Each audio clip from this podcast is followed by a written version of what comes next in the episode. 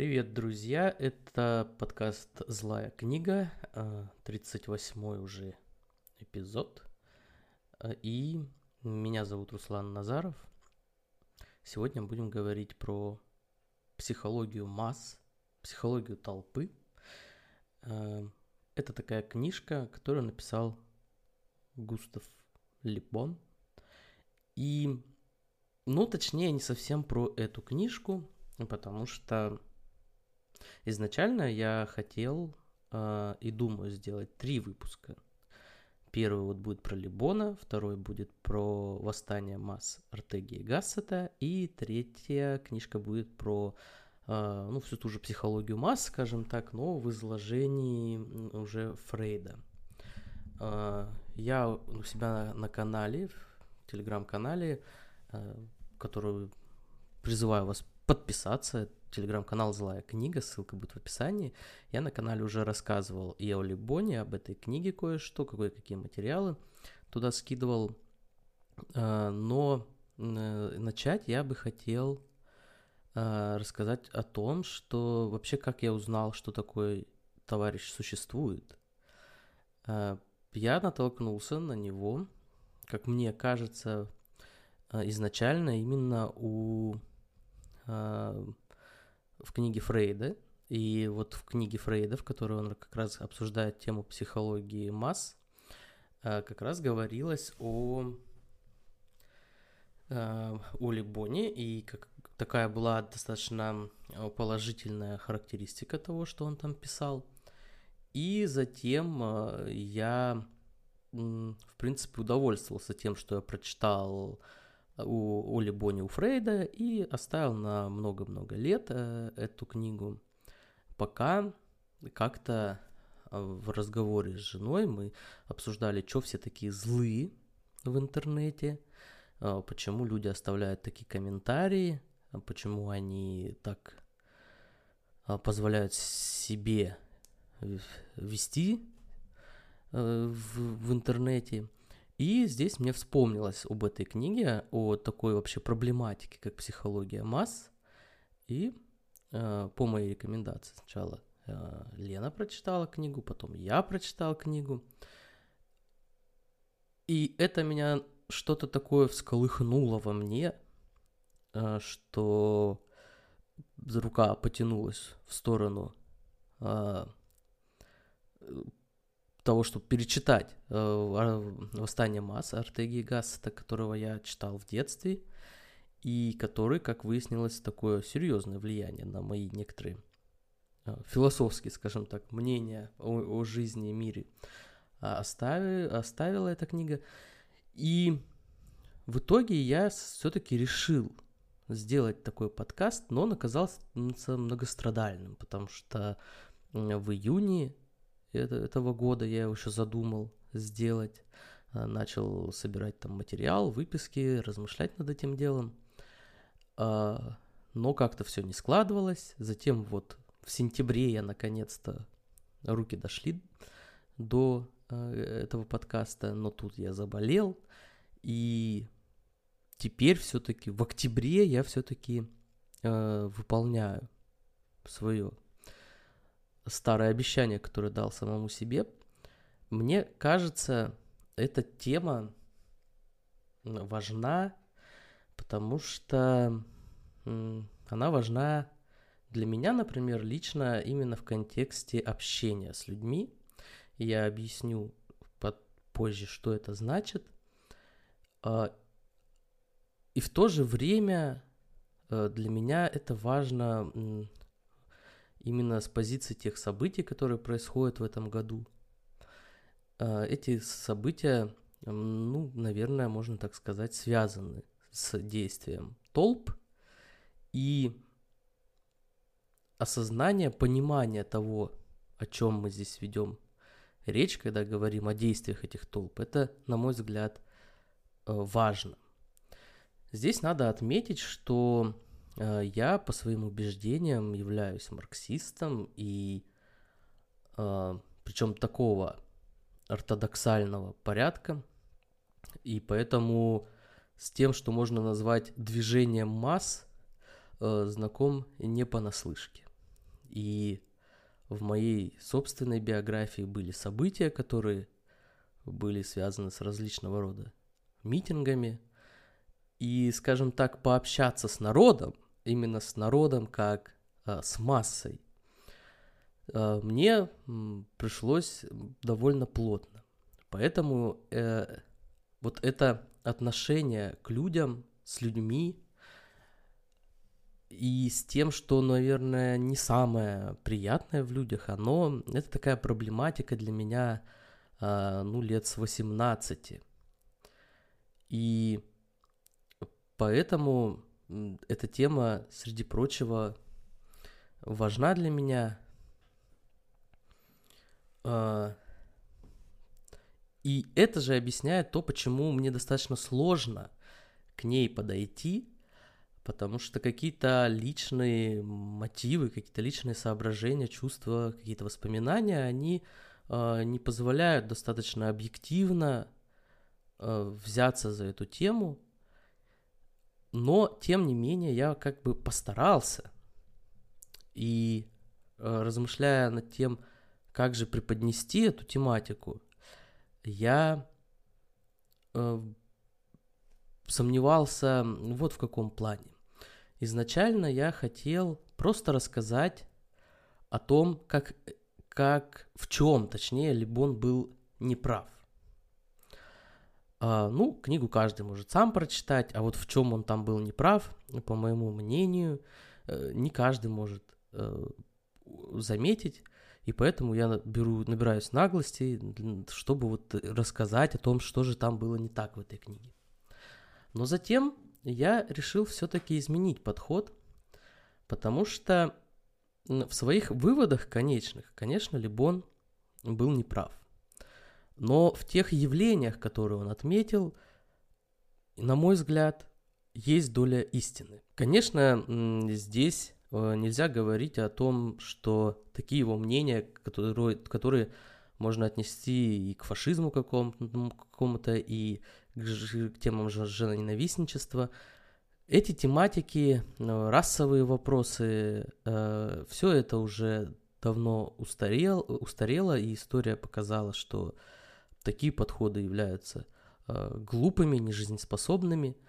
Но те моменты, которые можно отнести именно к психологии, эти моменты, они представляют, на мой взгляд, важность, являются важными, и именно поэтому, в принципе, Лебон, он сохраняется в таком массовом представлении, он достаточно хорошо издается, если даже вот посмотреть на Лайфлиби, у его книги, и только у нее, в принципе, только она и издается, у нее достаточно много изданий.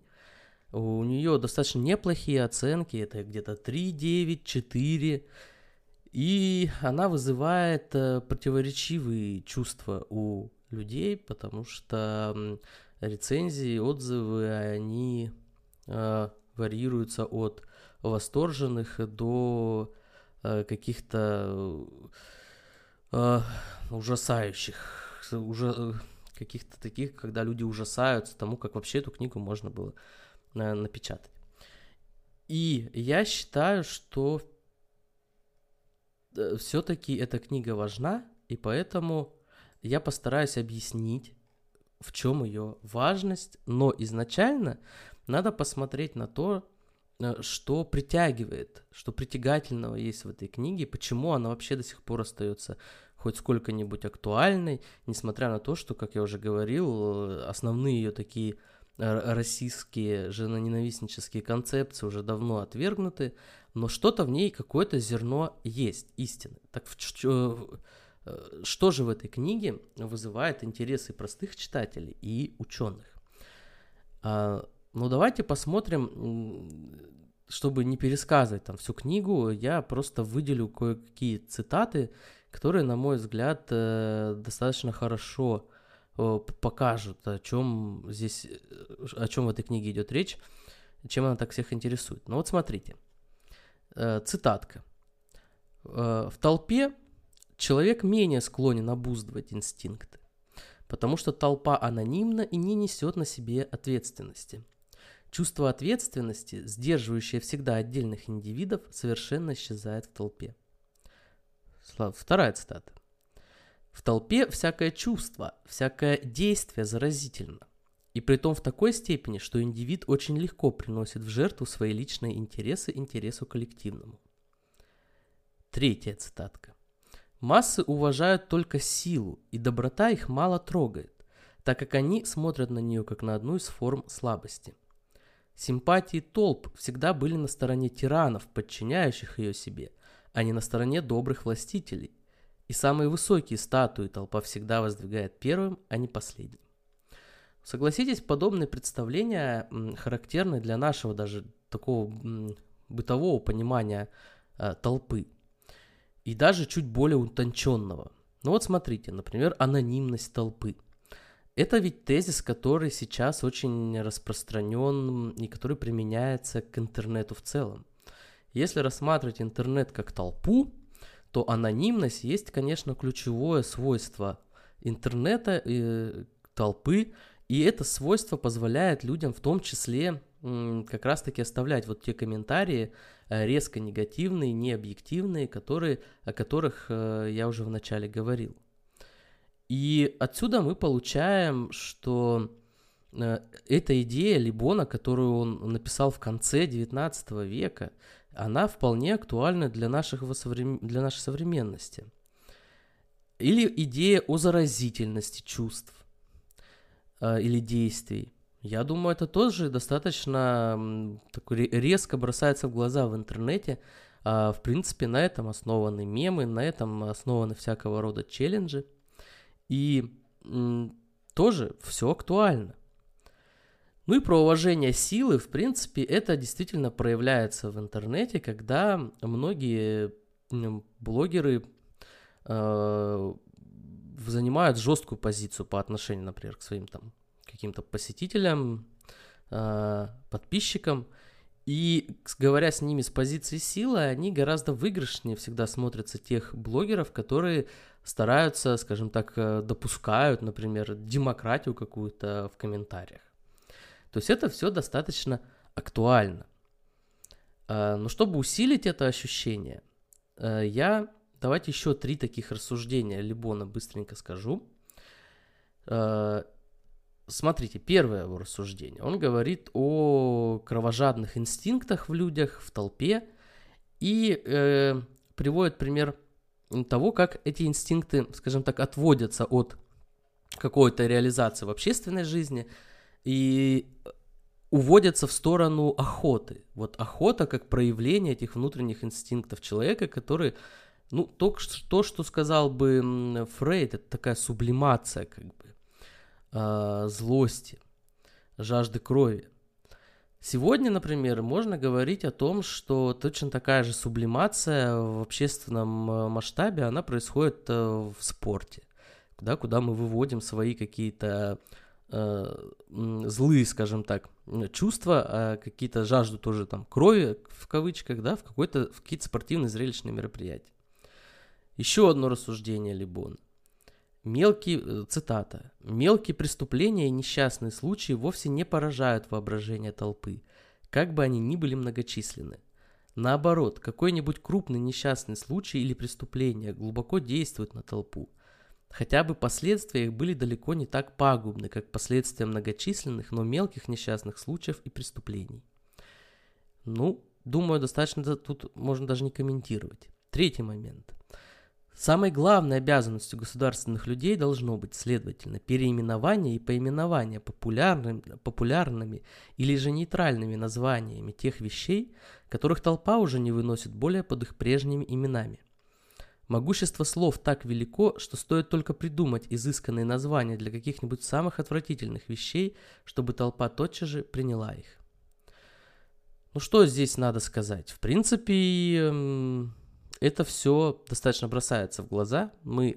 Каждый из нас может практически привести пример каждой из этой мысли. И это при том, что написано это было в конце 19-го, повторюсь, века. А живем мы сейчас с вами уже достаточно хорошо в начале 21-го. И вот эта актуальность вот этих идей Лебона, она и сохраняет его в контексте, в каком-то в поле обсуждения. Именно это позволяет печатать его работы, это вызывает интерес читателей, и, как я даже читал, где-то такой отзыв, что эту книгу рекомендуют пиарщикам, рекомендуют маркетологам, вполне себе в образовательных целях. То есть вот именно эти идеи, о которых я сейчас сказал. И они, в принципе, конечно же, настолько бросаются в глаза с аналогией с современностью, что ты уже даже и не хочешь особо вдумываться, где-либо он прав, где не прав, вообще о чем идет речь. Но давайте все-таки маленечко вдумаемся. Основная ошибка Лебона, которую он делает в своей книге, заключается в том, что он не дает, это сознательная ошибка и бессознательная, но он не дает определения толпы, такого научного определения. И для человека, который очень ратует за науку, за историю, это является таким, знаковым, мне кажется. Вообще, обычно, если хотят запутать, всегда используют такой прием, как затуманивание тех категорий, о которых будет идти речь. И, в принципе, Лебон это и делает. Насколько мы не понимаем, что такое толпа в его представлении, настолько сложно говорить о том, к чему же применяются все эти тезисы. Вот мы говорили с вами о том, что можно применить это дело к интернету. Но является ли интернет толпой? И если является, то что нам позволяет говорить об интернете как о толпе? Это не праздный вопрос. Если посмотреть какой-нибудь словарь Ожегова или Ушакова, то под толпой понимается, два таких основных есть понимания. Первое – это неупорядоченная масса людей, а второе – это темный народ. Это такое устаревшее, как говорится в словарях, употребление. Толпа, темный народ. На мой взгляд, вот эти два подхода, структурный такой подход, да, точнее, отсутствие структуры, как характеристики масс, как характеристики толпы, и исторический такой народный подход, когда толпа понимается как именно темный народ, вот эти два подхода, они заложены в понятие толпы. Я сейчас не берусь тоже давать научное определение толпы, но оттолкнуться от словарного определения здесь вполне можно. И Лебон делает следующее. Он говорит о характеристиках, которые касаются именно темного народа, но переносит их на толпу, как на отсутствие структуры. Постараюсь сейчас еще раз прояснить эту мысль, потому что она является, на мой взгляд, очень важной. Еще раз. Толпа. Это либо отсутствие структуры, да, люди неорганизованы, либо это состав этих неорганизованной массы. Лебон говорит о вот эти все характеристики и ряд других, которые я еще приведу. Он применяет к любой толпе как к неструктурированной массе. Поэтому его не интересуют какие-то исторические моменты, его не интересует, кто составляет эту толпу. И для него достаточно, что если речь идет о неструктурированной массе, все. Эта неструктурированная масса обладает теми характеристиками, о которых я говорил и еще буду говорить. И здесь самая важная ошибка. Потому что на самом деле то, о чем говорит Лебон, касается толпы именно как темного народа, но никак не структуры. Сам по себе факт неорганизованности массы не дает нам говорить ни о какой анонимности, не дает нам права говорить о какой-то кровожадности участников этой толпы. Об этом можно говорить только на исторической, такой конкретной исторической почве, когда мы обсуждаем толпу именно как темный народ, то есть толпу как тех людей, из которых она состоит, толпу как результат процесса, в результате процессов, из-за которого все эти люди сбились в толпу.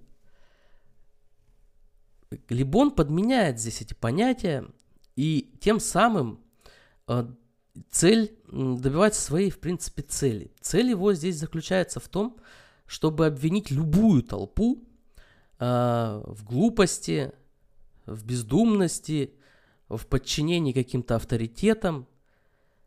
Неважно, как эта толпа образовалась, из кого она состоит и какие преследуют цели. В любом случае, если эта толпа, она соответствует вот этим негативным характеристикам, о которых пишет Лебон. И в этой своей позиции он, безусловно, не прав. Такая позиция есть позиция против народа, потому что сбиваться в толпу один из важнейших способов защиты прав для людей, для простых людей. И Лебон тем самым забирает как бы эту возможность. Мол, если вы толпа, то вы автоматически приобретаете вот эти негативные характеристики. Поделать с этим уже ничего нельзя. Исправить Лебона здесь можно только с ссылкой на то, что толпа – это прежде всего то, как она сформировалась, из кого она сформировалась. И уже исходя из этого, что она из себя представляет. То, что толпа лишена структуры, этот вопрос уже, скажем так, второй, потому что он должен тоже рассматриваться и имеет важное значение. Но он может рассматриваться только во взаимосвязи с этой базой того, из кого толпа сбилась. Почему, в принципе, я вот сейчас об этом говорю, и даже у меня возникает ощущение, что это достаточно схоластично, как люди любят говорить. Но на самом деле здесь есть достаточно большая такая конкретика. Когда вы говорите о толпе как о массе, то вы не касаетесь людей. Ничего сделать-то и нельзя, как бы. Ну, что можно сделать, если ты, как только попадешь в толпу, сразу станешь глупцом? Но если вы говорите о толпе, как о содержании, как о людях, которые ее составляют, тогда здесь необходимо понять характеристики этих людей и почему они соответствуют этим характеристикам, например, и что можно сделать для того, чтобы как-то эту ситуацию исправить, если нам какие-то характеристики не нравятся. И поэтому моя задача, скажем так, вот этим подкастом, во-первых, конечно, подтолкнуть, возможно, вас к чтению, если вам заинтересует эта тема. Если заинтересует, то обратите внимание на то, что эти характеристики, о которых говорит Лебон, несмотря на то, что утверждает сам Лебон, относятся не просто к бесструктурной массе такой людей, а относятся к конкретным людям, которые составляют эту массу людей. Ну вот посмотрите, например, еще такие характеристики дает Лебон толпе. Цитата. В числе специальных свойств, характеризующих толпу, мы встречаем, например, такие. Импульсивность, раздражительность, неспособность обдумывать, отсутствие рассуждения и критики, преувеличенную чувствительность. Толпа мыслит образами, это уже не цитата, толпа мыслит образами, уважает силу, мало подвержена логическим доводам. Такое перечисление того, о чем говорит Лебон. Толпа управляется бессознательным. Кстати, вот это бессознательное, это утверждается, что еще до Фрейда Лебон предвосхитил вопросы бессознательного. Но это на самом деле не совсем верно, но здесь сегодня я на этом останавливаться не буду. И что же мы получаем? Мы получаем, что эти все характеристики совершенным образом никак не связаны непосредственно с тем, что толпа – это бесструктурная масса. Все эти характеристики применимы к людям, которые составляют эту толпу. И это очень важно, потому что эти характеристики действительно характеризуют, ну так вот получился каламбур, характеризуют определенную группу людей. И вот почему я назвал подкаст «Каким не надо быть человеком». Это к тому, что книгу Лебона можно прочитать. Эти характеристики нужно увидеть. Применить их к себе и посмотреть, а соответствуете ли вы таким характеристикам. Если соответствуете, боритесь с собой. То есть это такая антимотивация, что ли, эта книга. То, о чем говорит Лебон. Ну, смотрите, например, тот же интернет. Так не было, что сам по себе интернет или сама по себе какая-то анонимность в интернете подняла в нас, в людях какие-то негативные качества, и вот мы их, значит, проявили. Все это в нас было и до этого, до интернета. Интернет стал другим способом этого выражения. Но, тем не менее, эти наши характеристики, импульсивность, раздражительность, неспособность обдумывать, это все было в нас изначально, и мы здесь только благодаря интернету это все дело проявили. И здесь не надо списывать, ну, многие говорят, ну, это же интернет, детка. Не надо списывать это на интернет. Вот в этом суть. По Лебону, если ты попал в толпу, значит, ты обладаешь автоматом вот этими негативными характеристиками. Но ведь получается, и в интернете мы так рассуждаем. Если ты попал в интернет, все, вот, значит, ты становишься таким совершенно другим человеком. Я уже об этом как-то говорил, когда рассказывал о книгах про проблемы будущего. Там такая книга «Вселгут», и там как раз-таки она была посвящена тому, что в интернете люди себя ведут не так, как в жизни, вот, значит, показывают свою истинную сущность. На самом деле вопрос уводится в сторону формы выражения. Хотя нужно говорить о содержании, то есть о нас, о людях, о наших характеристиках. Если Лебон противопоставляет иррациональность и разум, то мы должны четко понимать, что мы, как люди, очень часто руководствуемся действительно чувствами, эмоциями. Мы зачастую мало прикладываем разума к тому, что делаем. И это приводит ко всем тем проблемам, когда такие единичные, неразумные, назовем их так, люди объединяются в толпу. Не само то, что люди объединились в толпу, ведет, например, к каким-то неверным решениям, а то, что люди, не привыкшие размышлять, не привыкшие к каким-то логическим схемам, эти люди, попадая в толпу, эти чувства и проявляют, не чувства, эти свои качества. И в итоге эта книга должна, как я уже и сказал, стать такой мотивацией. Посмотрите, как нужно, каким не нужно быть, и двигайтесь в сторону того, о чем говорит Лебон. То есть посмотрите на Лебона и делайте прямо противоположное, и тогда будет вам счастье. Если же, подводя такой небольшой итог, сказать о том, что же в принципе как бы здесь имеется в виду, то да, как я уже и намекал, меньше чувств, больше разума. Потому что необходимо, на мой взгляд, человек, и самое достойное в человеке — это разум, мышление и, грубо говоря, меньше художественной литературы, больше науки. Науки в любом возрасте. Не стесняйтесь и после 30 открыть учебник логики, самый простенький даже, и подтянуть знания логики. Это всегда полезно, это всегда нужно. Именно об этом, это мой такой моральный посыл моего подкаста. И в завершение призываю еще раз вас подписаться на мой телеграм-канал «Злая книга». Ссылка будет в описании.